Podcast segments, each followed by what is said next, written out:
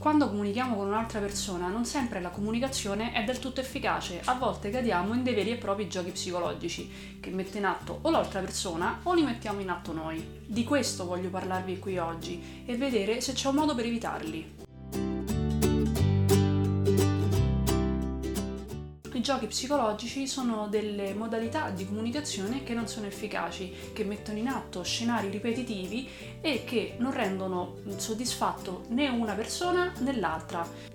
Noi, in quanto esseri umani, abbiamo bisogno di riconoscimento e se è positivo tanto meglio, ma a volte può essere anche negativo. L'assenza di riconoscimento è molto peggio che un riconoscimento negativo. Quindi a volte siamo spinti dal bisogno di entrare in comunicazione, in relazione con l'altra persona, anche se lo scambio non sarà del tutto positivo. Il gioco psicologico è un modo per entrare in contatto con l'altra persona, tuttavia il riconoscimento che abbiamo da questo tipo di comunicazione è quasi sempre negativo. Quando comunichiamo in generale c'è sempre un livello psicologico e un livello di contenuto contenuto. Il livello psicologico è quello che sta sotto, è il significato reale della comunicazione, mentre il livello di contenuto verbale è proprio quello che due persone si dicono proprio da un punto di vista di lingua.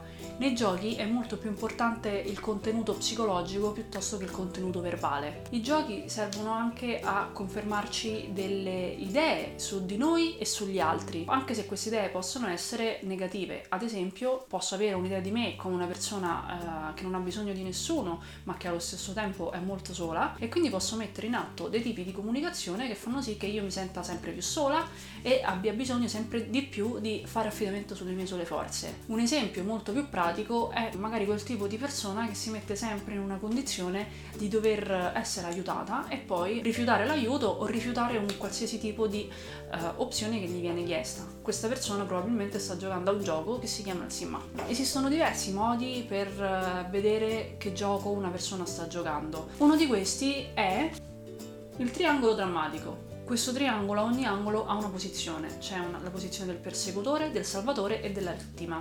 Solamente le persone per giocare cominciano da una di queste tre posizioni e poi a vicenda se le scambiano. Facciamo un esempio pratico. Eh, prendiamo il caso di una persona che comincia a tenere il muso e si mostra un sacco preoccupato e un sacco triste. Si sta evidentemente muovendo da una posizione della vittima e sta cominciando un gioco. Solamente a livello non verbale, non sta fisicamente chiedendo aiuto. A quel punto questo è un bellissimo gancio per il salvatore di turno o il fesso di turno. Cosa fa questa persona? Probabilmente il salvatore andrà lì cercando di chiedere che cosa non va a questa persona. Comincerà a proporre una serie di alternative. Qualsiasi alternativa proporrà, molto probabilmente la vittima dirà che non vanno bene, che non sono adeguate e utilizzerà il sì ma. Sì, potrei farlo, ma sì andrebbe bene, ma e alla fine non ci sarà nessun tipo di aiuto che questa persona potrà cogliere. Il salvatore a questo punto potrebbe anche arrabbiarsi e dire ma come tutte le cose che ti sto dicendo non ti va proprio bene niente. A questo punto il salvatore passerebbe nella posizione del persecutore. Poco dopo quello stesso persecutore potrà cominciare a sentirsi che non è in grado di aiutare quest'altra persona e che qualsiasi cosa fa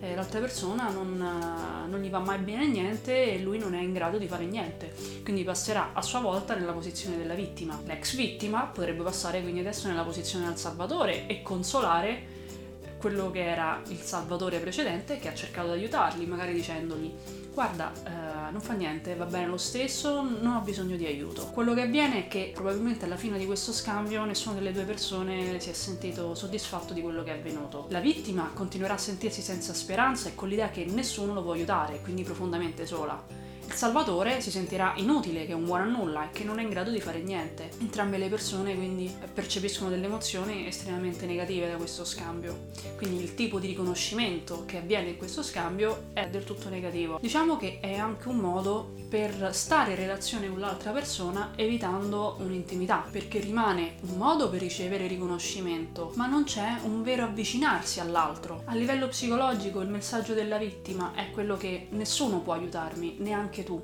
Mentre dal punto di vista del salvatore, a livello psicologico, gli si dice alla vittima non sei in grado di fare da solo e quindi ci penso io a te. In entrambi i casi vi è una svalutazione. La vittima svaluta se stessa e le sue capacità. Il salvatore e il persecutore invece svalutano le capacità dell'altro uno criticandolo, l'altro cercando di fare al posto suo. Quindi in definitiva giocare a questi giochi a che serve? Quindi in definitiva questi giochi a cosa servono? Uno, fame di riconoscimento. Anche se il riconoscimento è negativo, comunque ricevo qualcosa dall'altra persona e ho una comunicazione di qualsiasi tipo esso sia. Due, entro appunto in relazione con l'altra persona, evitando allo stesso tempo l'intimità che magari per i motivi più vari può spaventare o risultare pericolosa. 3. Mi confermo delle idee su di me e sugli altri. Mi confermo che io sono sola e gli altri non sono adeguati ad aiutarmi, quindi devo fare tutto da me. Come affrontare questo tipo di giochi e magari non caderci? Se è l'altra persona che li mette in atto, il modo più efficace è smascherare il gioco. Se prendiamo l'esempio della vittima e del salvatore, quello che può essere possibile dire è dire guarda, eh, queste sono delle idee che mi vengono in mente, vedi tu se c'è qualcosa che eh, ti può essere utile. Oppure sembra proprio che qualsiasi cosa ti dica per te sia proprio difficile affrontare questa situazione. Entrambi le frasi mettono davanti l'altra persona quello che sta avvenendo, quindi probabilmente il gioco in questo modo si spezza. Se invece siete voi che vi rendete conto che ogni volta vi ritrovate in queste modalità comunicative di cui eh, n- non ne siete felici, ogni volta sperimentate una sensazione negativa, potete cominciare prima di tutto a notare quali sono le situazioni in cui vi capita e vedere che cos'è che vi confermate ogni qualvolta quello scenario si mette in atto. Se siete voi la vittima, diciamo, che si mette sempre nella condizione di chiedere aiuto e poi non riceverlo, che posizione di vita vi state confermando? Oppure se siete voi il salvatore, che siete voi che vi agganciate a qualcuno che mette il muso, eh, come mai per voi è così importante cercare di aiutare e poi non cavarne un ragno dal buco, quando magari l'altra persona non ha apertamente chiesto aiuto. Spero che l'argomento vi sia interessato quanto interessi a me, perché io penso che sia un modo che spiega in modo molto facile e molto concreto qual è uno dei modi di comunicare che non ci rende felici. Se vi va di approfondire l'argomento, eh, vi consiglierei due libri, che non è detto che siano uh, i più belli o i più interessanti